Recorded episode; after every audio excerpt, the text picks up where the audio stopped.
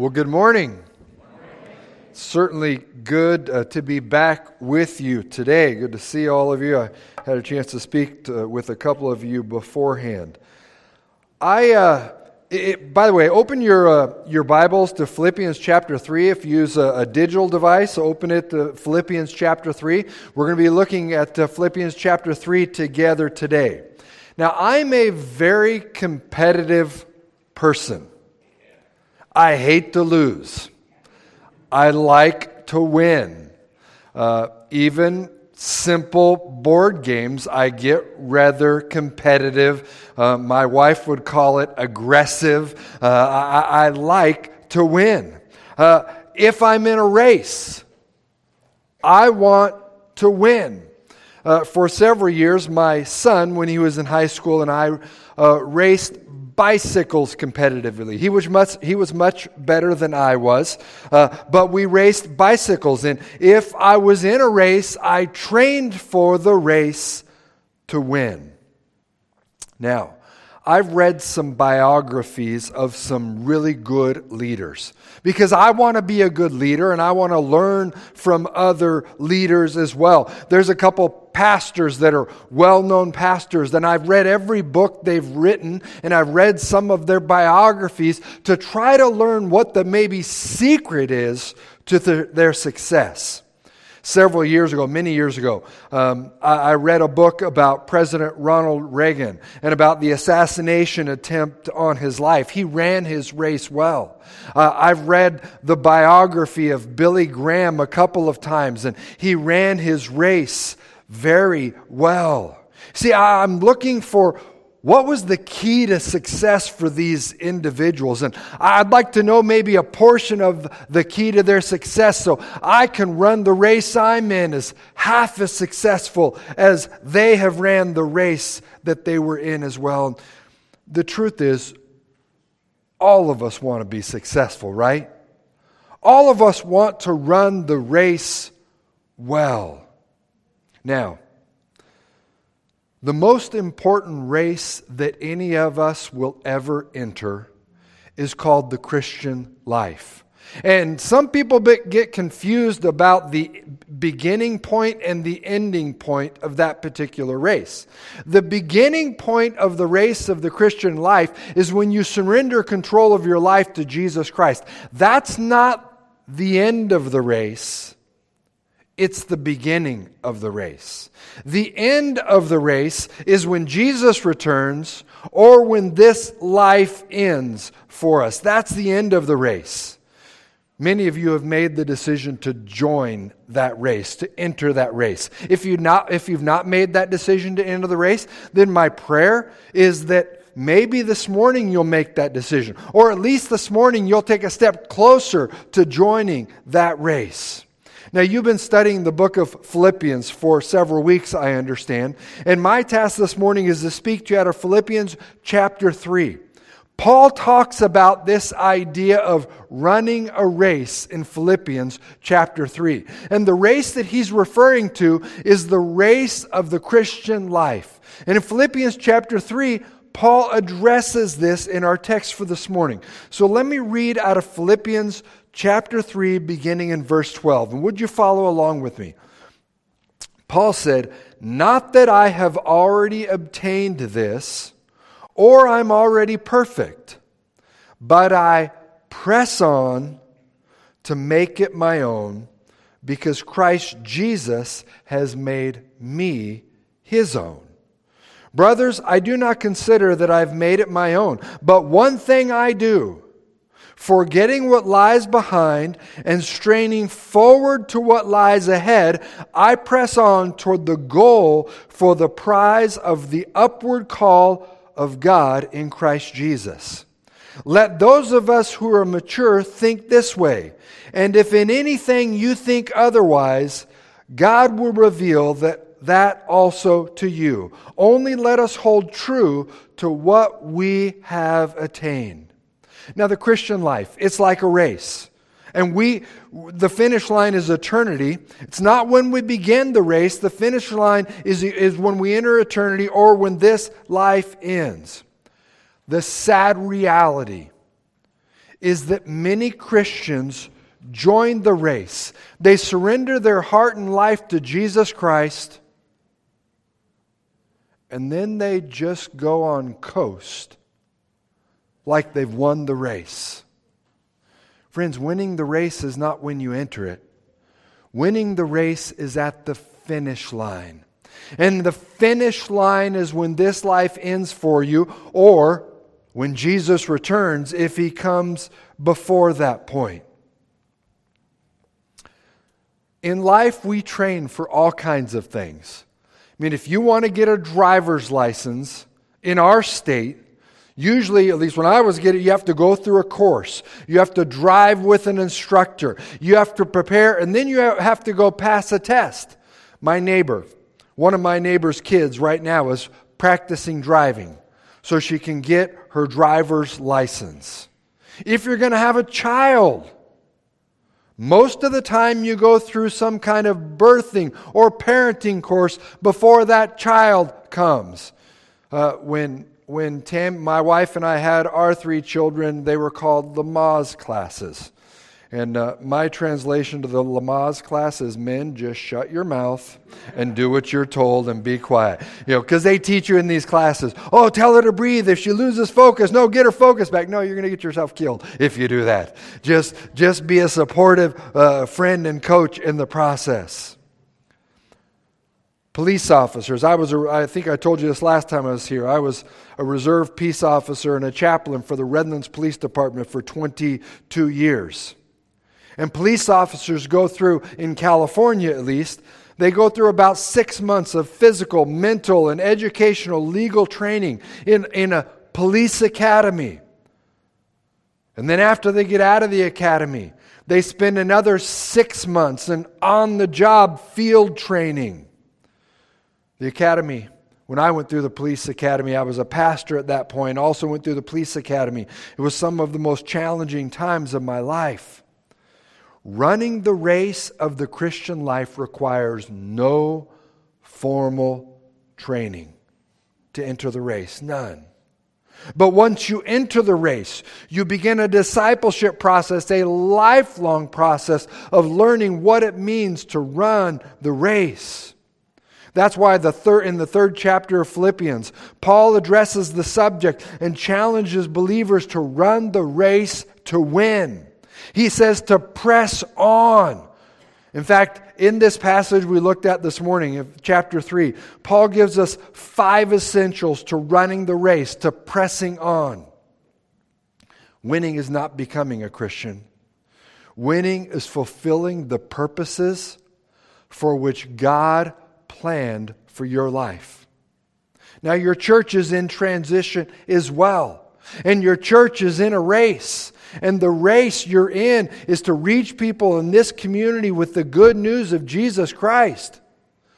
Getting a pastor is not the end of the race, it's a step in the process. The race that your church has entered is to win people in this community with the good news of Jesus Christ. And that race goes on until Jesus returns. Now, Paul gives us five essentials for pressing on in Philippians chapter 3. These are important for us as individuals because we're in a race called the Christian life. And it's also important for you as a church, Calvary Church, as you look for a pastor and as you press on to reach people in this community with the good news of Jesus Christ. So let me give you these five essentials. The first one is this I have to recognize that I have a long way to go. Here's what Paul said in Philippians 3, verses 12, and the first half of verse 13. I read them again, but let me read it out of the ICB translation. He said, I don't mean that I'm already as God wants to me, me to be. I have not yet reached that goal, but I continue trying to reach it and to make it mine. Christ wants me to do that. That's the reason Christ made me his. And then for a third time in this verse and a half, Paul said the same thing again. Brothers, I know that I have not yet reached that goal. Three times in verses 12 and 13, Paul said, I'm not all that. Three times in those two in that verse and a half, Paul said, Hey, I have not made it yet. Friends, we have to recognize that we have a long way to go. We have a long way to go as individuals, and we have a long way to go as a church. That's the statement of a great Christian who never allowed him to be satisfied with his current spiritual condition. Paul knew he had a long way to go. Now, by most standards, Paul had achieved what most of us would want to achieve in our Christian life. Paul was a, a man that God did a miraculous work in his life, changed his name from Saul to Paul. He was persecuting Christians, he was responsible for the death of some Christians. And God did a miraculous work in his life, changed his, his name to Paul. And Paul taught and preached. And Paul, by all earthly standards, had achieved a level of spirituality that most of us could only dream about.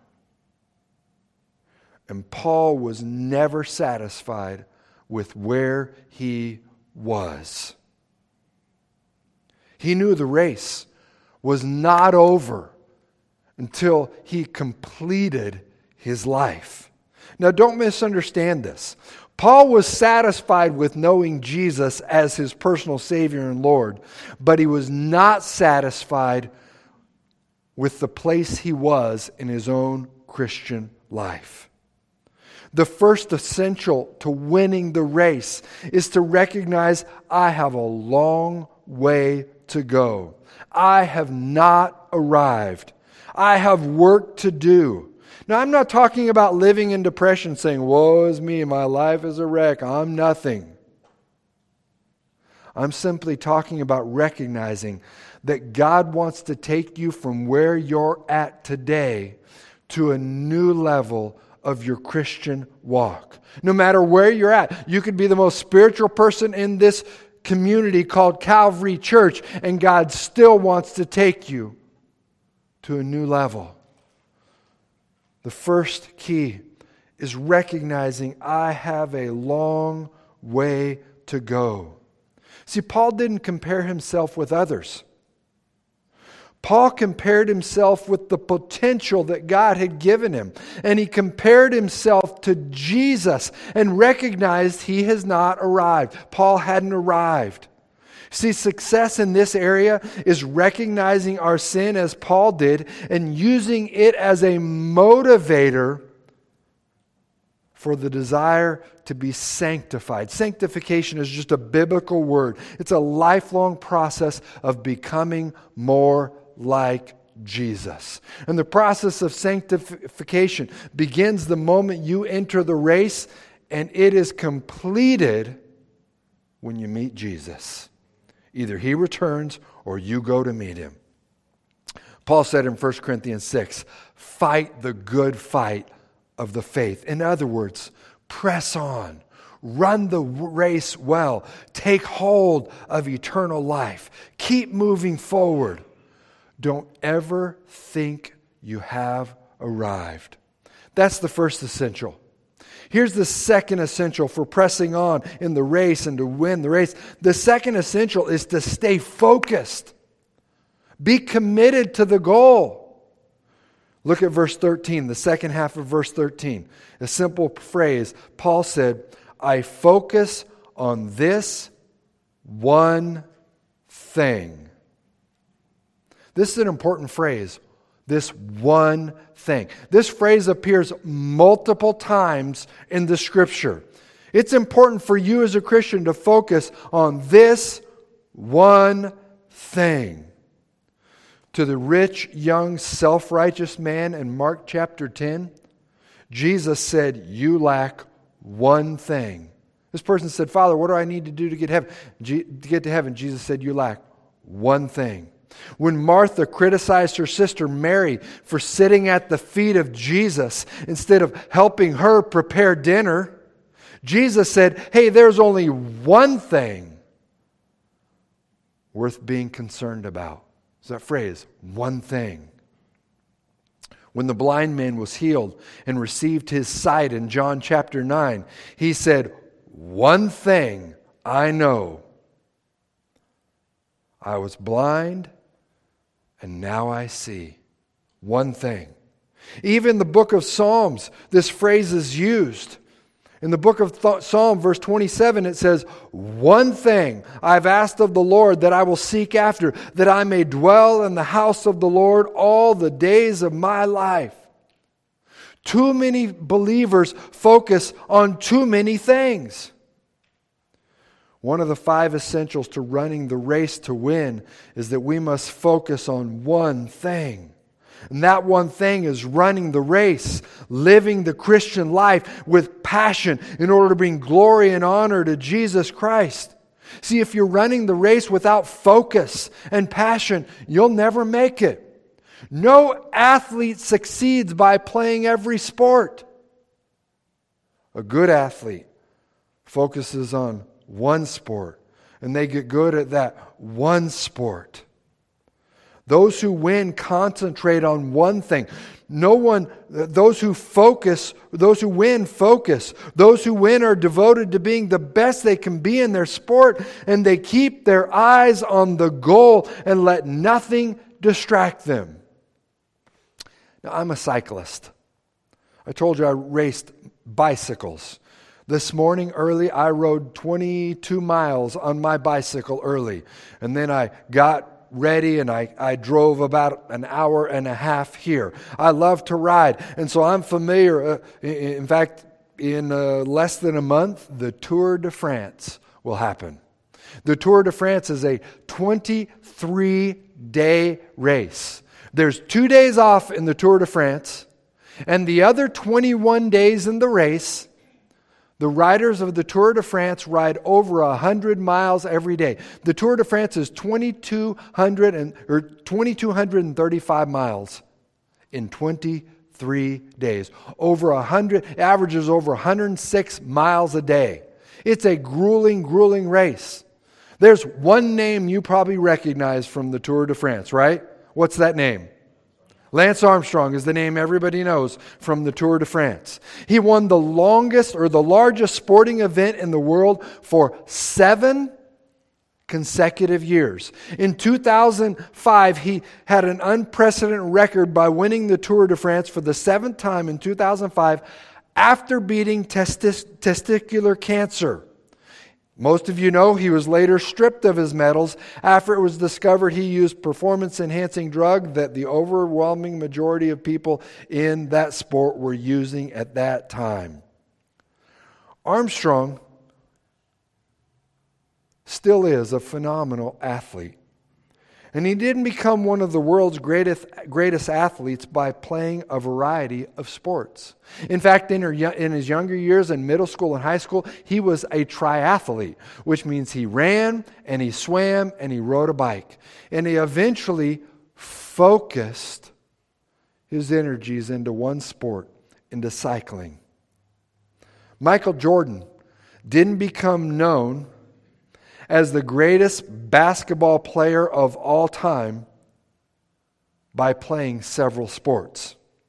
Actually, he tried professional baseball one year. That didn't pan out too, too well. And he punted on professional baseball and focused on one sport. If you want to run the race of the Christian life to win, stay focused on one thing following the teachings of Jesus. In fact, in James chapter 1 verse 8, the Bible says a double-minded man is unstable in all his ways.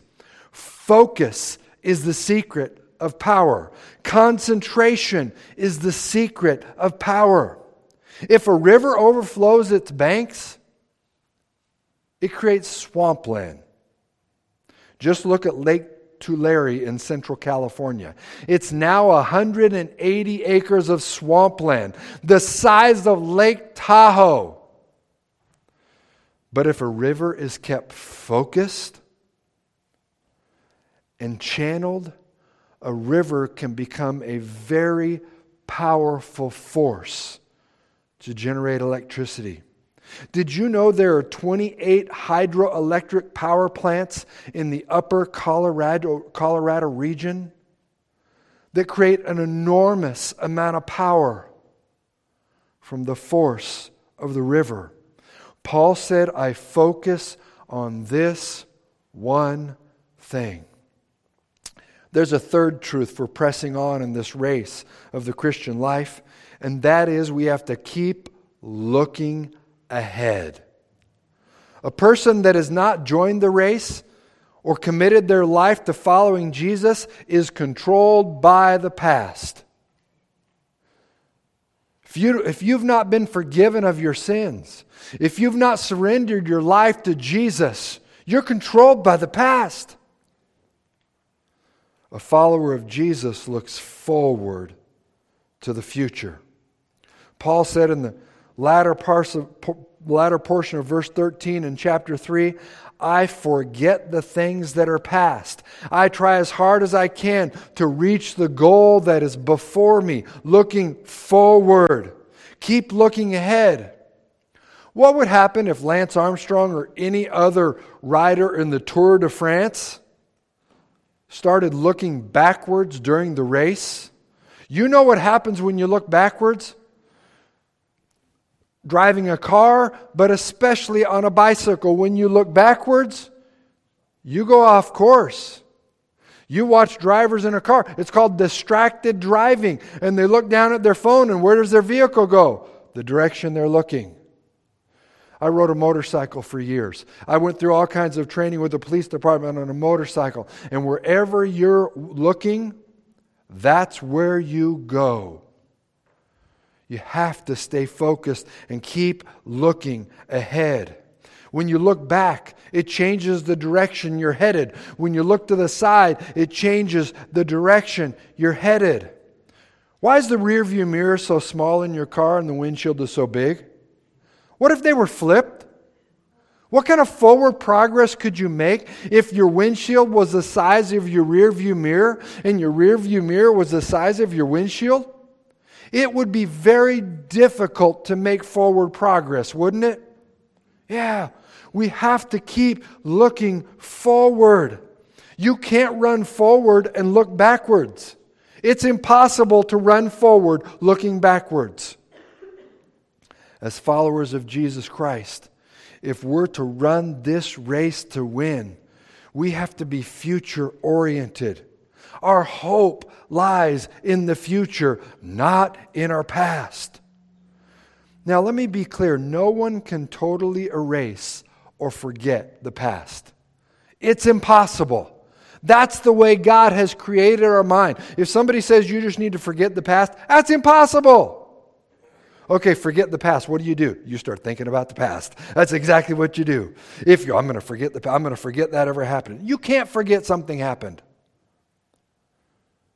We may wish we could erase some memories in our past, but we can't.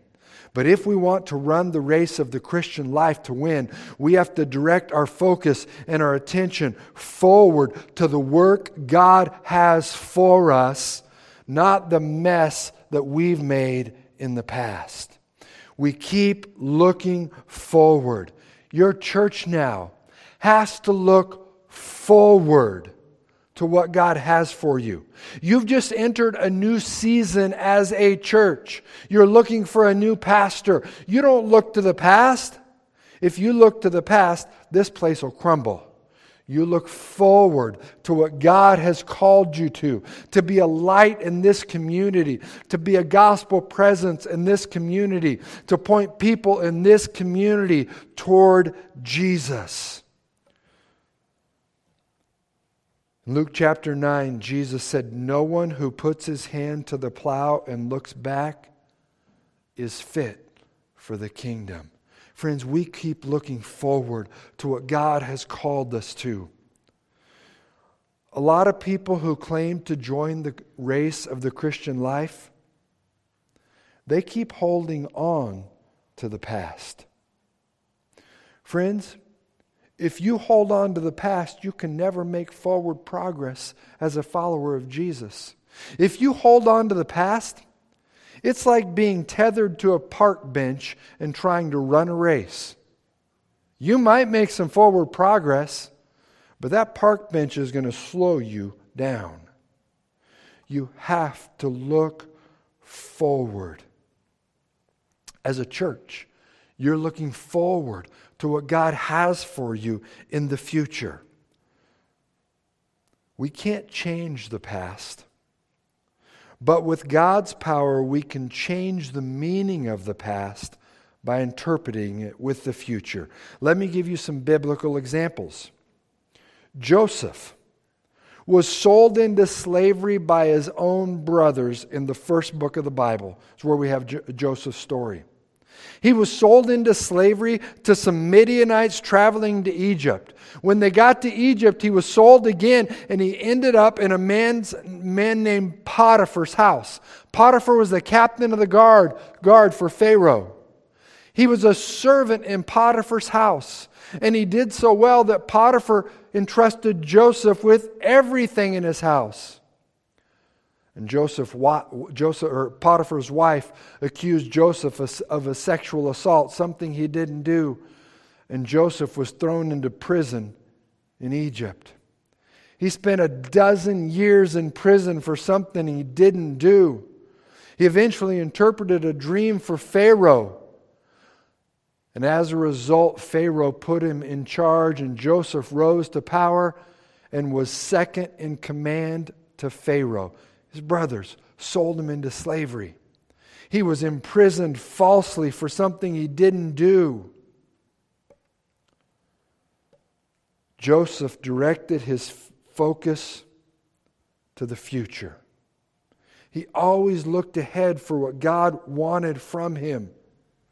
When Joseph eventually met up with his brothers, 20, 30 years later, his brothers feared for their safety because Joseph was a man of power.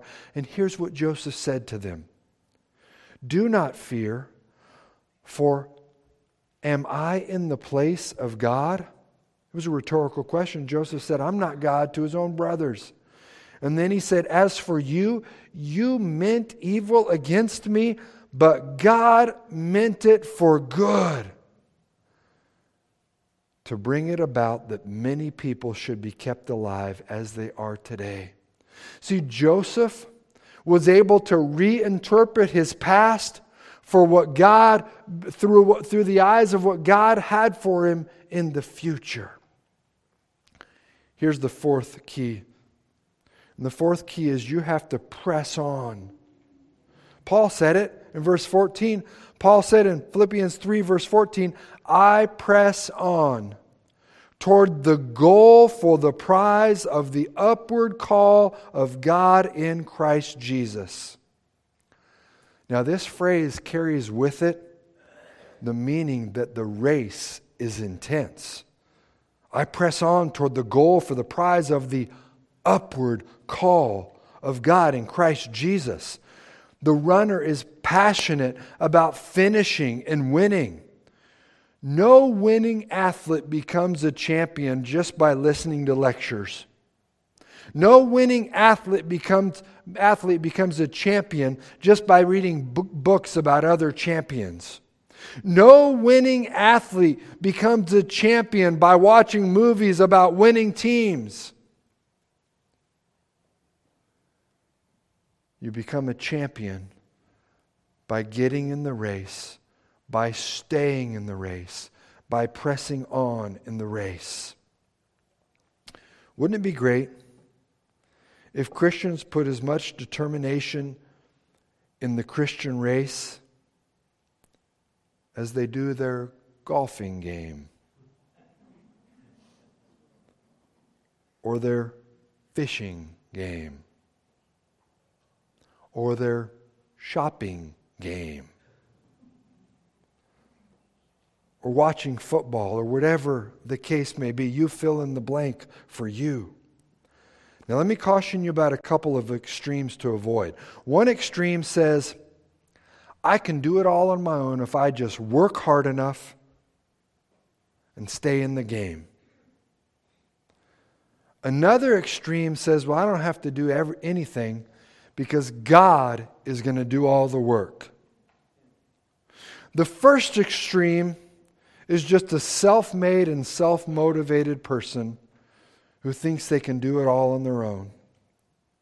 The second describes someone that's maybe just a spiritualist that says, Well, I don't need to do anything because God will do it all. And both are headed, heading for failure.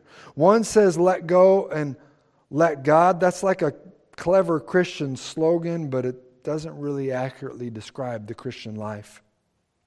I mean, if it did, what quarterback would say to his team, Okay, guys, just let go and let the coach do it all? No.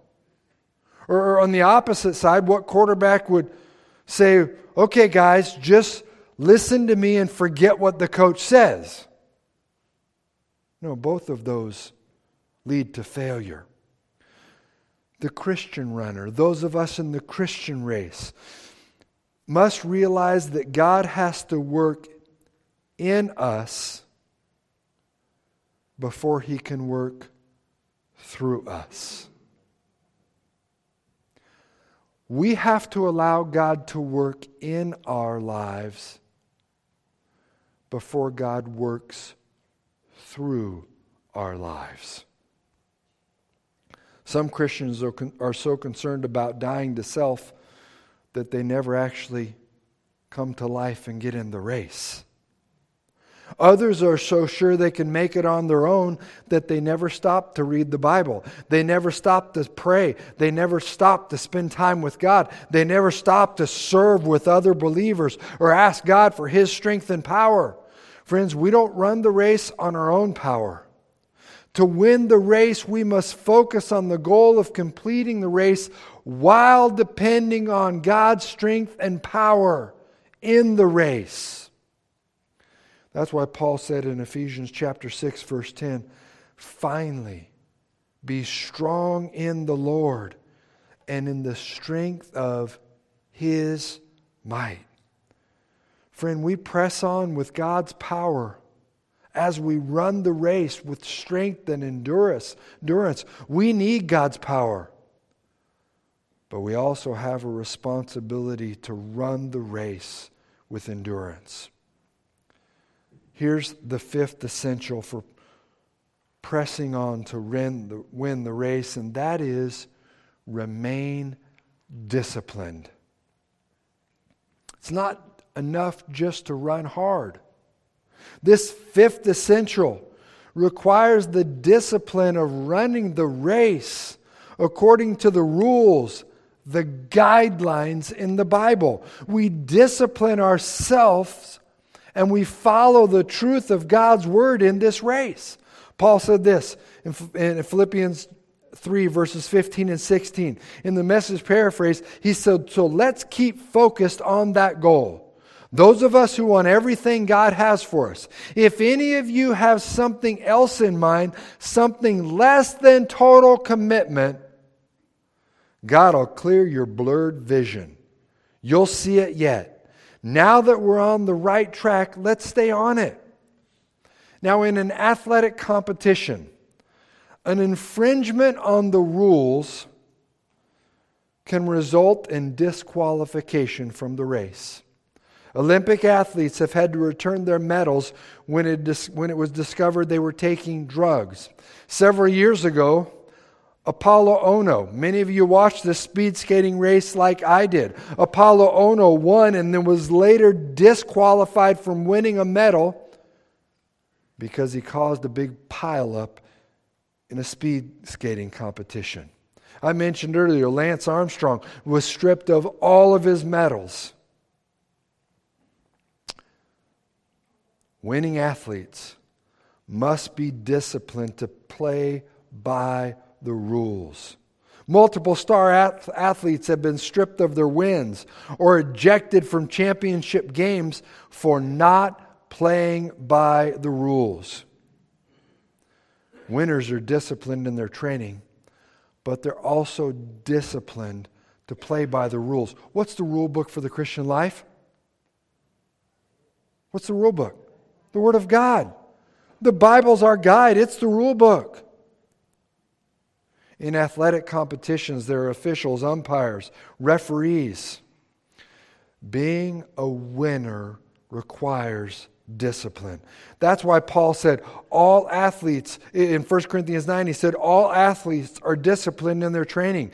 They do it to win a prize that will fade away, but we, those of us that are in the race of the Christian life, we do it for an eternal prize.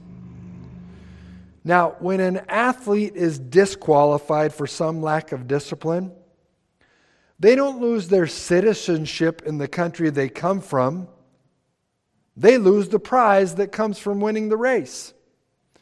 In 1912, Jim Thorpe, one of America's greatest athletes, won the pentathlon and the decathlon at the Stockholm Olympics. A year later, he was stripped of his medals when officials discovered that he wasn't an amateur. He had played professional baseball in the minor leagues and thus forfeited his amateur status and was stripped of his medals at the Olympics. He wasn't stripped of his citizenship in the United States of America. He was just stripped of his medal. He lost the prize for winning. And the Bible is filled with people who began the race to win, but they disregarded God's rules and lost the reward. They didn't lose their citizenship in heaven. They just lost the reward for winning the race. Let me give you a few examples. I'll name uh, just several of them. Lot was one. Samson in the Old Testament was one. Saul in the Old Testament. In the New Testament, we have Ananias and Sapphira. It can happen to any of us if we don't stay disciplined. That's why the book of Hebrews says, So let us run the race that is before us and never give up. Your church is, is at a pivotal point in its history. Don't give up. Don't throw in the towel now. You've been called to reach this community with the gospel message of Jesus Christ. So continue to run this race to win. Press on. You've got a search committee that has begun its work to look for the next pastor for your, for your church. You don't hit the pause button on what God's called you to here. You don't hit pause on the ministry God's called you to. As a church, you continue to run the race with endurance. You continue to reach out to your community with the good news of Jesus. You continue to give to the church for the gospel influence it has in this community. You continue to attend. You continue to participate in your small group. You continue to do life with the other members of this church as you work together to call a new pastor to lead you. If you're a follower of Jesus, I want to encourage you this morning to renew your passion, to press on in the Christian life, to run the race, to win, to point people to Jesus, to play by the rules, and endure to the finish line. If you've never joined this race, then I encourage you this morning to join the race of the Christian life. You join the race by admitting your sin to God. You join the race by saying, God, I need you. I can't do it on my own. And you ask God to forgive you of your sin and wipe the slate clean as you enter the race. I want to take a moment and pray as we close this morning. And if you've never entered the race, then I challenge you as I pray to turn your heart and life over to Jesus Christ. For those of you that are already in the race, I want to challenge you to reaffirm your commitment to Christ.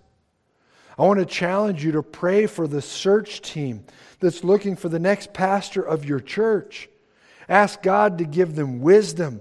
Ask God to give them discernment. Ask God to lead them to the right person that He's prepared to lead your church as you continue in this race to reach people in this community with the good news of Jesus Christ.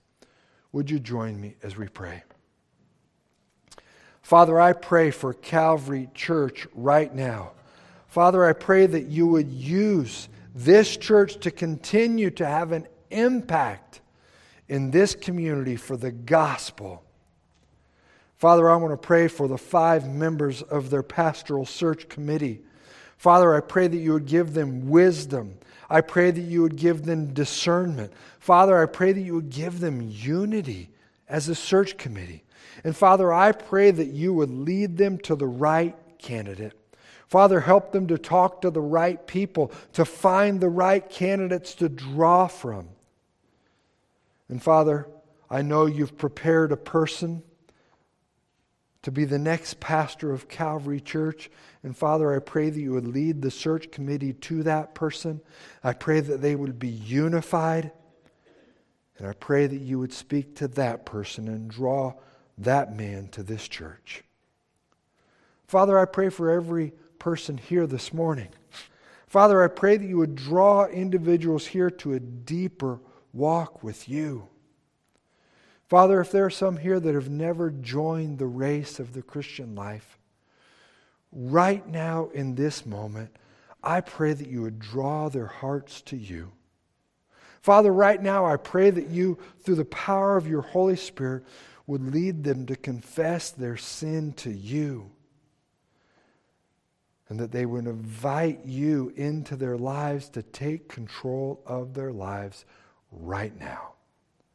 Father, thank you for the truth of your word. Thank you for teaching us. Thank you for challenging us. Thank you for drawing us to you. And we pray all these things in the powerful name of your Son, Jesus. Amen.